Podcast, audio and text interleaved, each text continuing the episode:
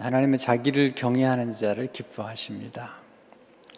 우리 누군가의 기쁨이 되기를 원합니다. 그래서 우리가 사랑하는 대상의 기쁨이 되기를 우리는 원합니다. 자녀는 자기를 낳아준 부모님을 기쁘게 하기를 원하고 그것이 자녀의 본분입니다. 회사에 가면 사장님이나 상사를 또 기쁘게 해주기를 원하는 것이 우리의 마음이죠. 학교에서는 선생님이 기쁨이 되기를 원합니다. 좋은 남편은 아내의 기쁨이 되기를 원하고 또 좋은 아내는 남편의 기쁨이 되기를 원합니다. 우리 인간은 자기를 창조하신 하나님의 기쁨이 되기를 원합니다. 그것은 거룩한 갈망이고 우리 안에 하나님이 심어주신 갈망 중에 하나입니다. 어떻게 우리가 하나님을 기쁘시게 할 수 있을까요? 하나님을 경외할 때 하나님을 기뻐하십니다. 그 대답이 시편 147편 11절에 나와 있습니다. 요한은 자기를 경외하는 자들과 그의 인자하심을 바라는 자들을 기뻐하십니다. 하나님을 경외하는 자들을 하나님이 기뻐하십니다. 하나님을 경외하는 것을 어떻게 할 수 있죠? 하나님을 예비하고 찬양하는 걸 보면 알 수 있죠. 시편 147편 1절에 보시면 할렐루야 우리 하나님을 찬양하는 일이 선함이요 찬송하는 일이 아름답고 마땅하도다. 하나님을 찬양하고 경배하는 것이 선할 뿐만 아니라 아름답고요, 그리고 마땅하다는 말은 본분이라는 것입니다. 하나님을 믿는 백성들의 본분이 하나님을 찬양하는 것입니다. 경외는 경배를 낳습니다. 우리가 정말 하나님을 경외한다면 하나님을 경배하게 되고요. 또 경외가 없이는 경배도 없습니다. 하나님을 정말 경외할 때 우리는 경배하게 되죠. 하나님을 경외했던 인물이 다윗이죠. 이 다윗이 쓴 시편 5편 7절을 보시면 오직 나는이란 표현은 시편 5편을 읽어보면 먼저 그 하나님 앞에 오만한 자, 그리고 피 흘리는 자, 거짓을 말하는 자, 이런 사람들을 쭉 나열하다가 오직 나는, 다윗이 주의 풍성한 사랑을 힘입어 주의 집에 들어가 주를 경외함으로 성전을 향하여 예배하리이다. 여기서 주를 경외함으로 예배하리다. 주를 경외한다는 것은 곧 예배하는 것입니다. 성경에 보시면 하나님께 드린 예배를 멸시하는 사람들은 받은 복을 다 빼앗깁니다. 그리고 하나님의 영광이 그 집안을 떠나는 것을 보게 됩니다. 엘리와 두 아들 홉니와 비느하스 얘기를 아시죠? 엘리 제사장의 두 아들이 하나님께 드리는 제사를 멸시했어요. 사무엘상 2장 17절에 보시면 이 소년들의 죄가 여호와 앞에 심히 크문 그들이 여호와의 제사를 멸시함이었더라. 여호와의 제사를 멸시했다는 것은 하나님께 드리는 예배를 멸시한 것입니다. 하나님께서 하루아침에 두 아들을 전쟁터에서 심판하시고 그 소식을 들은 엘리가 죽고 그의 며느리가 아이를 낳다 죽습니다. 그러면서 며느리가 이가봇 하나님 영광이 떠났다고 그렇게 얘기를 합니다. 하나님께 드리는 예배를 멸시하게 되면 하나님의 영광이 떠나게 되고 또 하나님의 축복이 떠나게 됩니다. 하나님을 경배하는 가정은 또 경배하는 사람에게는 축복이 임하고 하나님의 영광이 머물죠. 다윗은 하나님을 참 기쁘시게 했어요. 어떻게 하나님께 찬송하고 또 성가들을 크게 조직하고 또 악기를 만들고 또 24시간 동안 하나님 앞에 악기를 연주함으로 하나님을 예배했던 사람이 다윗입니다. 하나님이 다윗을 얼마나 예뻐했는지 몰라요. 왜냐하면 그가 하나님을 진정으로 경배하고 찬양하고 찬미했기 때문입니다. 어떻게 이렇게 경배할 수 있었을까요? 첫째로 경배는 하나님의 풍성한 사랑을 힘입는 것입니다. 7절에 보시면 오직 나는 주의 풍성한 사랑을 힘입어. 하나님을 경외하기 위해서는 하나님의 사랑을 알아야 되고 하나님의 사랑을 경험해야 됩니다. 또 하나님의 사랑을 기억해야 됩니다. 내가 받은 하나님의 사랑, 그 은혜를 기억함으로 우리 하나님을 경외할 수가 있습니다. 경배에서 중요한 것은 하나님의 사랑을 기억하는 것입니다. 하나님의 사랑에 대한 기억이 없이는 경배도 없습니다. 경배를 통해 우리는 하나님의 사랑을 더욱 경험하게 됩니다. 하나님은 이스라엘 민족들에게 자주 기억하라, 하나님이 구원의 역사와 하나님 베푸신 그 은혜를 기억하라고 말씀하시죠. 신명기 15장 15절에 보면 애굽 땅에서 종되었던 것과 내 하나님 여호와께서 너를 속하였음을 기억하라. 그를 인하여 내가 오늘날 이같이 내게 명하노라. 네, 기억하라. 하나님께서 정말 보잘것없는 히브리 노예들을 애굽에서 건져내시고 그들을 세계 모든 민족이 뛰어난 민족이 되도록 비전을 주시고 그들을 사랑하셨잖아요. 사랑이 뭐죠? 사랑은 관심을 갖는 거고, 사랑한다는 것은 선택하는 거고요, 사랑한다는 것은 아끼고 키우는 것이죠. 이스라엘 민족들을 선택하시고 구별하시고 그들을 아끼시고 보호하시고 키우셔서 세계 모든 민족에 뛰어난 민족이 되게 하신 것입니다. 그 사랑을 잊지 말라고 하나님이 말씀하시고 있습니다. 기억한다는 것, 우리가 기억한다는 것은 놀라운 일입니다. 기억한다는 것은 다시 경험한다는 것을 의미하죠. 결혼 기념일 기억하죠. 다시 그때 사랑을 경험하는 것입니다. 기억한다는 것은 과거의 은혜를 통해 미래의 은혜를 기대한다는 것을 의미합니다. 이게 아주 중요한데요, 제 생애 가운데 어려움을 겪을 때마다 과거의 은혜를 생각했습니다. 그 과거의 은혜를 생각함으로 오늘의 어려움을 이겨냈고요, 또 하나 미래의 은혜를 기대하게 되었습니다. 과거에 베푸신 은혜를 기억할수록 아, 하나님 나를 돌봐주셨지, 이렇게 섭리하셨다는 사실을 깨닫고 오늘의 어려움을 이겨낼 뿐만 아니라 오늘의 어려움마저도 미래의 축복이 될 거라는 사실을 깨닫게 되는 것입니다. 기억한다는 것은 은혜를 베풀어 주신 하나님께 초점을 맞추는 것입니다. 유대인 학자 가운데 아브라함 허셀은 기억의 중요성을 아주 강조해요.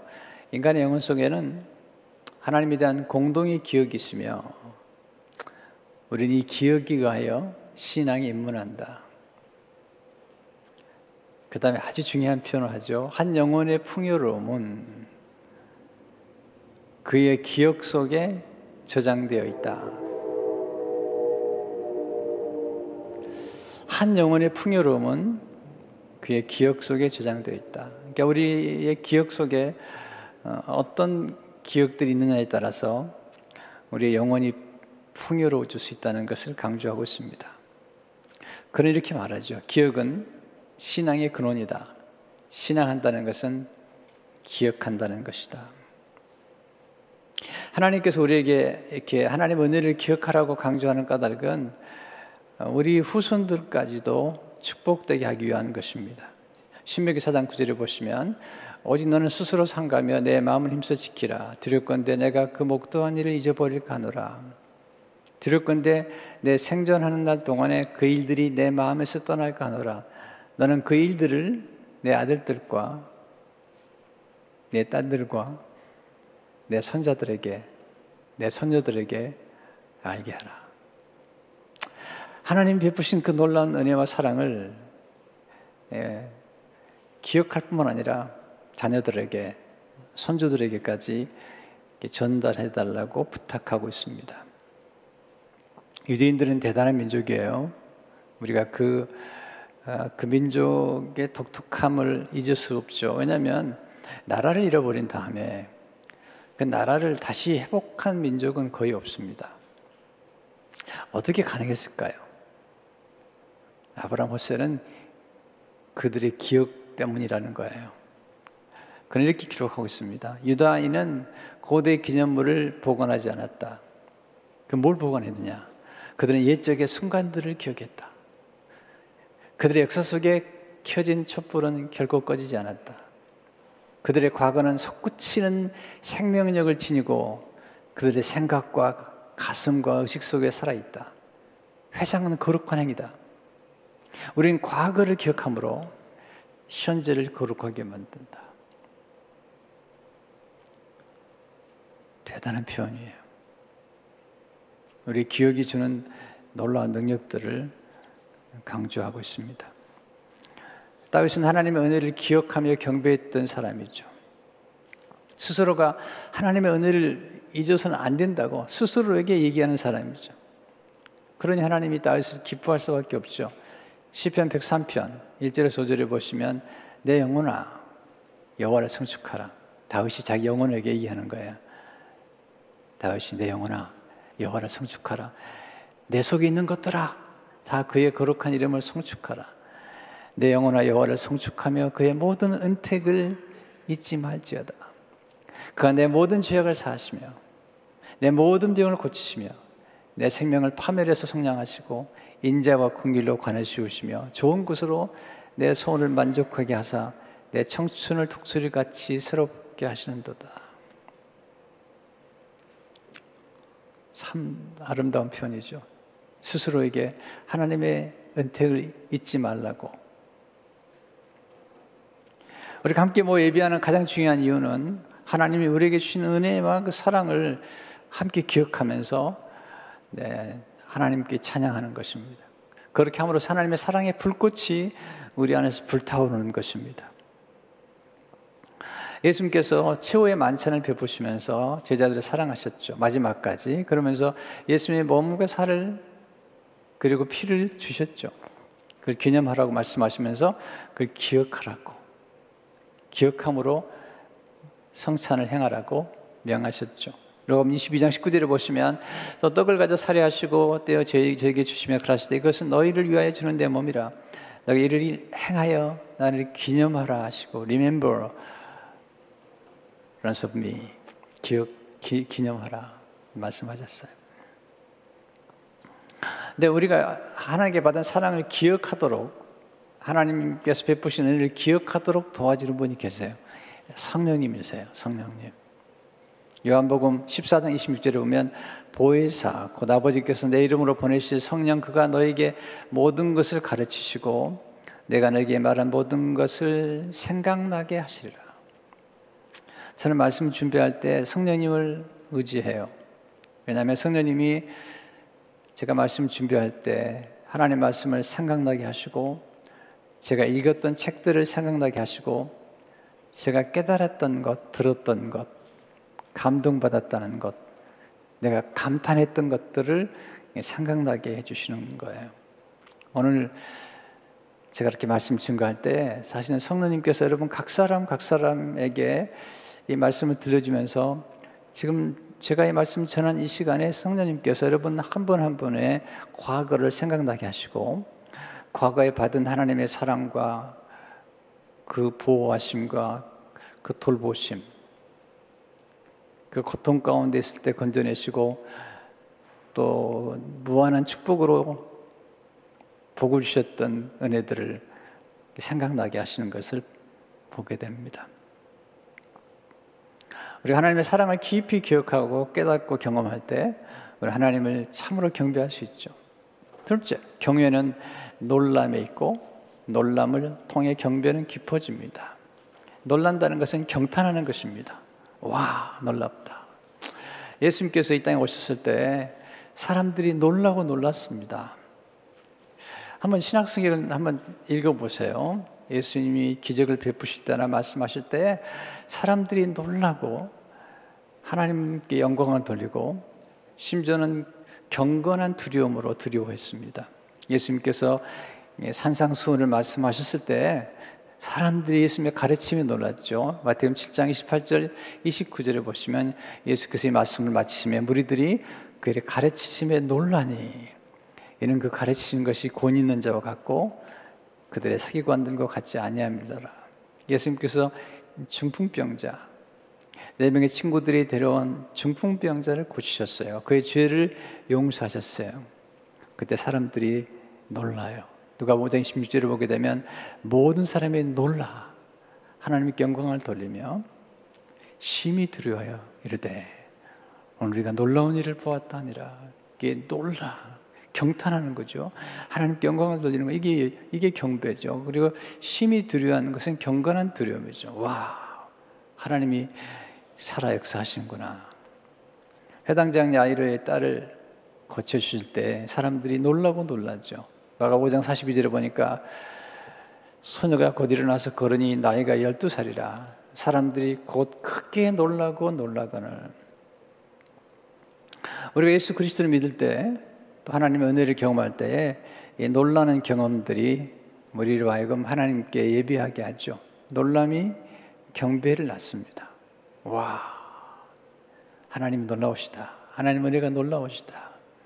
놀람은 경탄을 의미합니다. 와, 놀라우시다. 이 경탄할 줄 아는 사람이 복이 있습니다. 참된 경배는 하나님의 사랑과 능력에 놀라며 하나님께 영광을 돌리는 것입니다. 어제 저녁에 저는 결혼식을 참석했는데요, 신랑의 어머니가 기도했던 제목이 있습니다. 신부가 이러면 좋겠다, 며느리가 이러면 좋겠다라고 기도했던 제목을 제가 알고 있는데요, 제가 너무 놀랐습니다. 그 제목이 그대로 이루어진 거예요. 와, 놀라고 또 놀랐습니다. 아들도 아주 덕스럽고 그리고 아주 훌륭한 아들이죠. 근데 며느리를 위해서 기도했던 평생의 기도가 응답되는 걸 보았습니다. 와, 보석이다. 궁금하시죠? 아, 보석이다.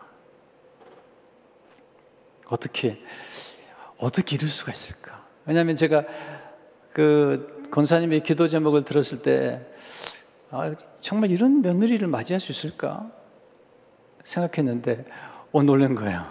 네, 저만 놀래나? 전 잘 놀래요. 잘 흥분해요.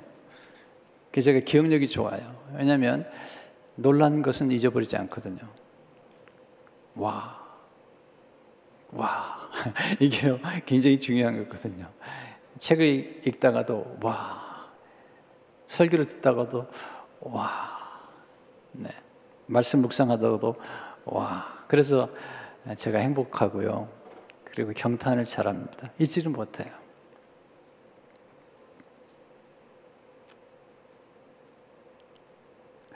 결혼식 가서 제가 사진 잘 안 찍는데 제가 막 직접 찍었어요. 너무 놀라워서.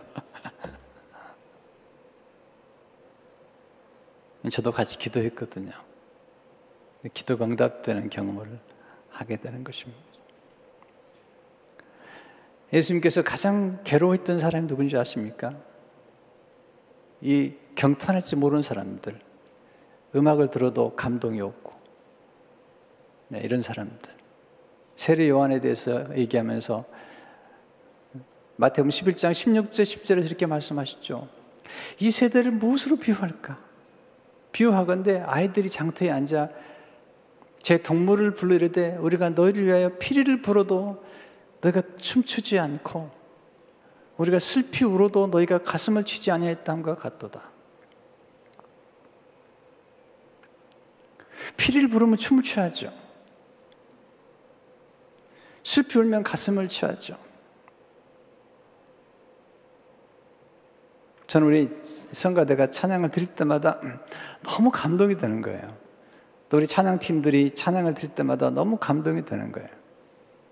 지난 동안 팬데믹 오미크론 때문에 우리 그 현악만 하고 관악은 연주를 못했는데 오늘 관악까지 하니까 너무 좋은 거 있죠. 네, 클라리넷, 오보에 또 트럼펫까지 같이 하니까 너무 감동이 돼요. 아브라함 헛설은 우리의 행복은 놀람에 있다고 말합니다. 그런 이렇게 말하고 있습니다. 놀람이 없는 인생이란 살만한 가치가 없음을 아는 데서 우리 행복은 비롯된다. 이런 얘기죠. 놀람이 있는 인생이란 살만한 가치가 있다는 것을 아는 데서 우리 행복은 비롯된다. 우리에게 부족한 것은 믿고자 하는 의지가 아니라 놀라고자 하는 의지다. 그렇게 말합니다. 끝없는 놀람은 우리가 태어나면서부터 빚진 자라는 느낌을 새삼스럽게 한다. 경외하는 자는 결코 자만심을 가질 수가 없다. 경외 속에서 우리는 우리가 지닌 모든 것이 은혜로 받은 것임을 알따랍니다. 아, 놀라운 고백이에요. 우리가 태어나면서부터 빚진 자라는 것, 이게 욥의 고백입니다. 욥이 그렇게 보였던 그가 모든 것을 다 잃었지만 그 하나님 앞에 경외할 수 있었던 까닭은 바로 이런 고백 때문이에요. 욥기 1장 20절 20절을 보세요. 욥이 일어나 겉옷을 찢고 머리털을 밀고 땅에 엎드려 예비하며 이르되 내가 못해서 알몸으로 나와 싸운즉 또한 알몸이 그리로 돌아가올지라. 주신이도 여호와시오 거두신이도 여호와시오니 여호와 이름이 찬송을 받으실지이다 하고. 알몸, 저는 이 말씀 때문에 어제 하루 종일 내가 감사가 됐어요. 내가 알몸으로 왔지. 알몸으로 태어났던 내가 지금 이렇게 살아간다는 게 얼마나 감사한지 몰라요. 저는 어릴 적부터 몸이 약했나 봐요. 네, 돌 사진을 찍었는데 빨갛게 났더라고요. 왜냐니까 설사해가지고. 돌 사진에 설사해서 빨갛고 사진 찍어놨는데 그런 사람이, 그리고 초등학교 때 아파서 몇 개월 동안 학교를 못 갔습니다. 음식도 잘 못 먹었는데 나중에 회복이 되고, 그러니까 공부가 참 늦어지는 거예요. 어머니가 저를 회복시키느라고 하루에 하나씩 사과를 사주시고, 그 당시에는 비쌌던 찹쌀 도넛을 몇 개월을 사주시더라고요. 회복시키느라고. 몇 개월 누워 있었으니까. 그랬는데 이렇게 말씀을 전한다는 게 얼마나 감사한지 몰라요. 저만 그렇지 않아요. 여러분 생각해 보세요. 알몸으로 오셨잖아요. 그리고 여러분 지금 누리는 게 얼마나 많아요. 아니라고요. 여러분 하나님의 은혜에 감사할 때, 곧 겸손할 때, 내가 알몸으로 왔는데 이렇게 은혜를 많이 받았다는 것을 이렇게 감사하는 사람은 겸손한 사람이죠. 그리고 이 불안해하죠. 우리 불안의 근본에는 교만이 있기 때문이에요. 내가 더 잘 살아야 되고, 내가 더 건강해야 되고, 난 하나도 아파서는 안 되고, 나이가 들어도 그냥 청년 같아야 되고. 여러분 그런 거 없습니다. 네, 그럴 수 없습니다. 하나님의 자연의 원리를 따라서 나이가 들면 조금씩 아프게 돼 있습니다. 겸손하시면 여러분 감사가 넘칠 줄로 믿습니다.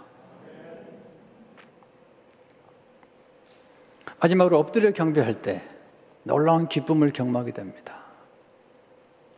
7절 보세요. 주의 집에 들어가 주를 경외함으로 성전을 향하여 예배하리이다.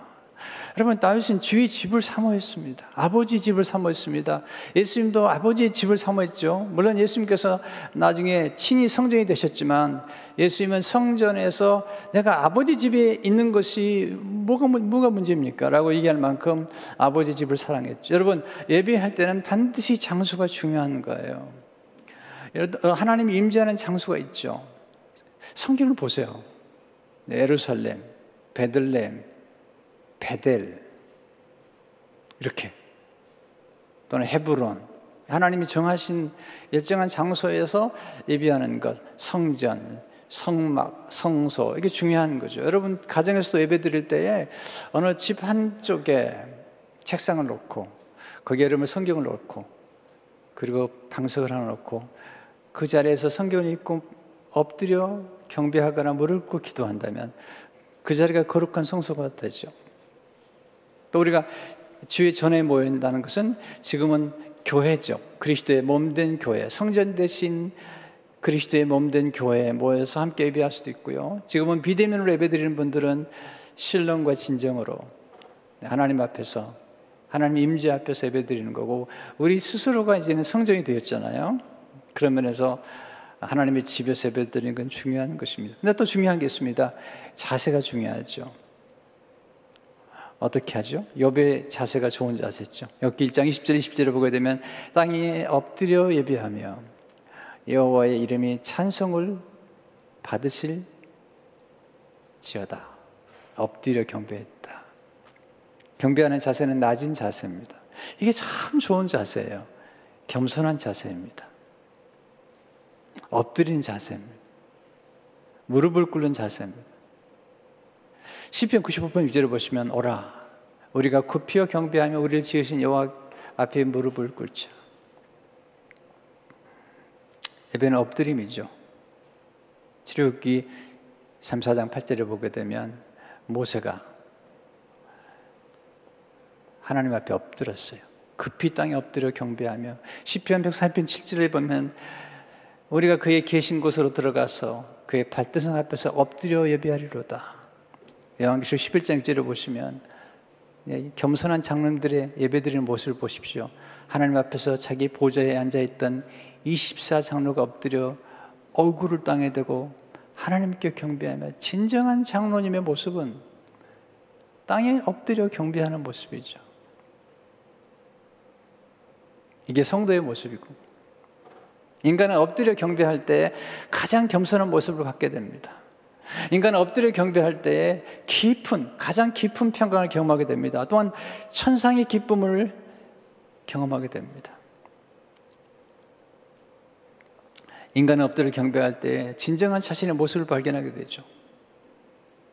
우리는 하나님의 사실은 티끌로부터 온 사람들인데 하나님께서 은혜를 베푸신 거죠. 인간의 행복은 신비롭게도 자신을 망각하고 잠시 망각하고 하나님을 생각하는 게 되는 것이죠. 저는 자기 성찰을 중요하게 생각하는 사람이에요. 그러나 지나친 자기 성찰은 우리에게 행복을 주지 않습니다. 인간의 행복은 신비롭게도 자신을 망각할 때 경험하게 되는데 언제 가능할까요? 하나님 바라보고 예배할 때죠. 시편 10편 5절을 보게 되면 나의 영혼아 잠잠히 하나님만 바라라. 물은 나의 소망이 그로부터 나오는도다. 우리가 경배할 때 잠시지만, 우리가 이렇게 한 시간 예배하는 이 시간이지만, 우리가 하나님을 바라보고 하나님의 말씀에 빠져들어가는 것. 네, 설교를 들을 때 처음엔 좀 모르지만 조금 지나가면 빠져들어가잖아요. 그런 경험, 경배하고 찬양할 때 빠져들어가는 그 경험, 그리고 하나님을 생각하는 그 경험. 안셀린 그린은 이렇게 말합니다. 경배하는 시간은 내 자신, 내 삶의 어려움이나 문제들을 잊고 오로지 하나님만 바라보는 시간이다. 그 순간만큼은 오직 하나님에게만 집중하는 것이다. 놀라운 것은 나를 완전히 잊어버리는 순간 진정한 나, 완전한 나와 대면하게 된다는 것이다. 우리는 거짓 자아 속에 살아요. 그 뭐죠? 세상의 명예, 권세, 부요, 학식, 배경 이런 것들이 우리를 만들어낸 거짓 자아들이에요.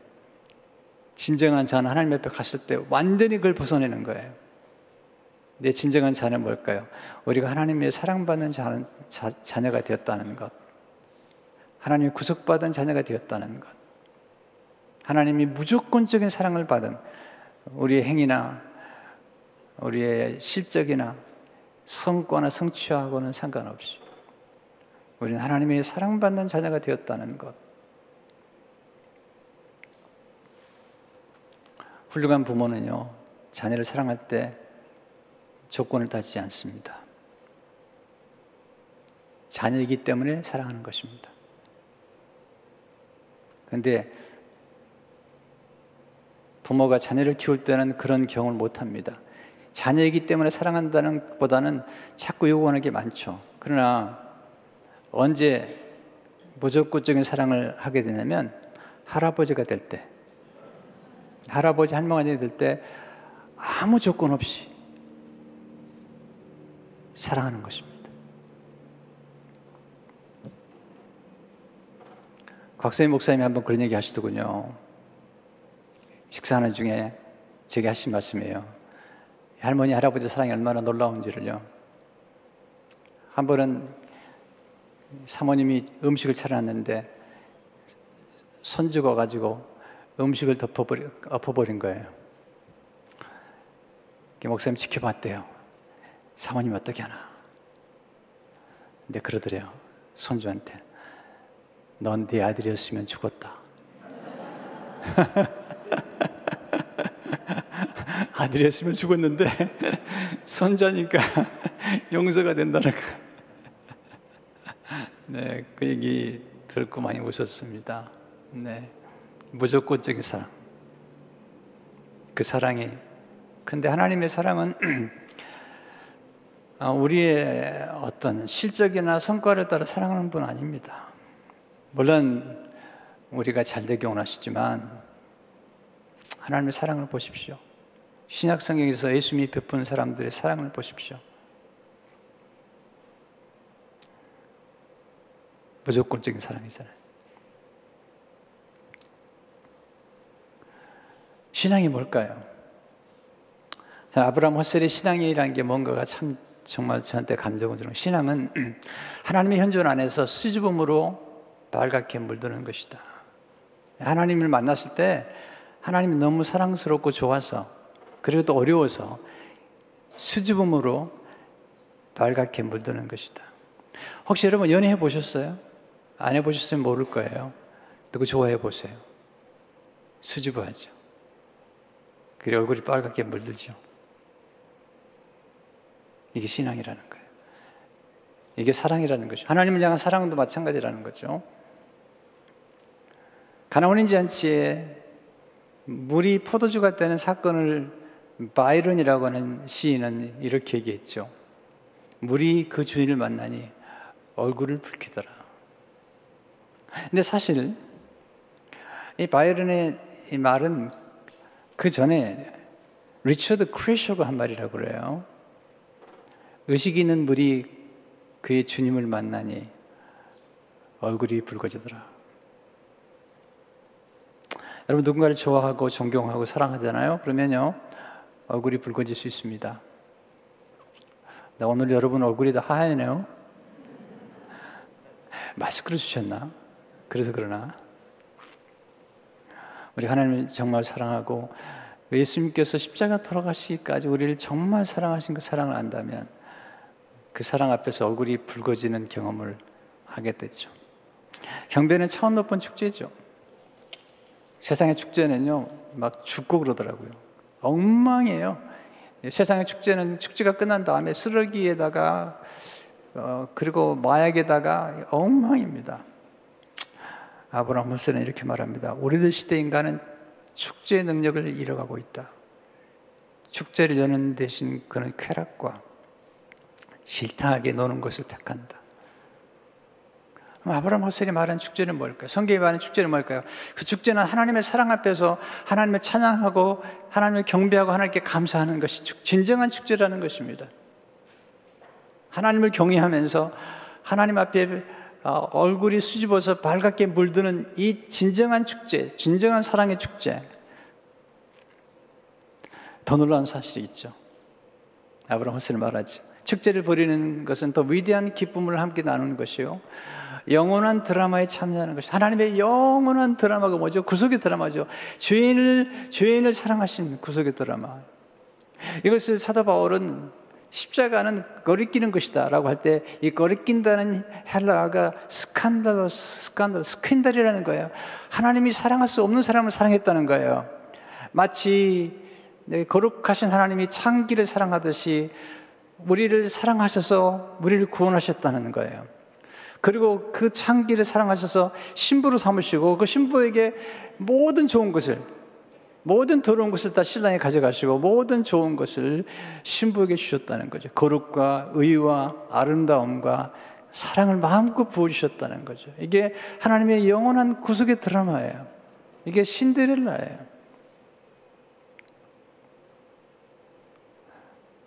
근데 그 드라마의 주인공이 예수님이신데요, 우리를 그 배우로 삼았다는 거예요. 우리 예수 믿는 순간 우리는 그 드라마 속에 함께 동참하게 되고, 우리가 사람들을 전도할 때 사람들을 전도해서 예수 그리스도 영원한 드라마 안에 포함시킬 때 그들도 배우가 되는 것입니다. 이게 전도요, 이게 선교인 것입니다. 우리가 영혼을 구원하고 전도하고 사람들 주님께 인도할 때 우리가 예수 그리스도의 영원한 드라마에 참여할 뿐만 아니라 예수 믿지 않은 사람들도 그 드라마에 포함시켜서 하나님의 놀라운 구원의 드라마를 이루게 하는 것입니다. 경외함의 축복은 놀라운 것입니다. 여러분, 예배를 멸시하지 마십시오.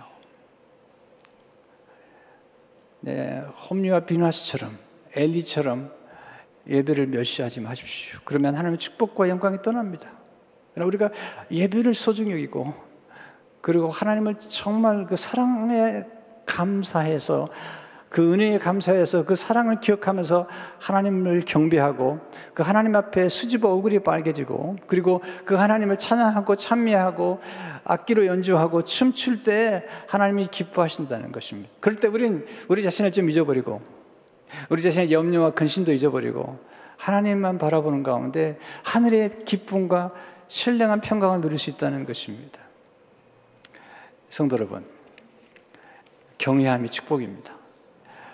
경배가 축복입니다. 진정한 축제는 바로 경배에 있습니다. 이 놀라운 축복이 여러분에게 함께 하시길 축원합니다.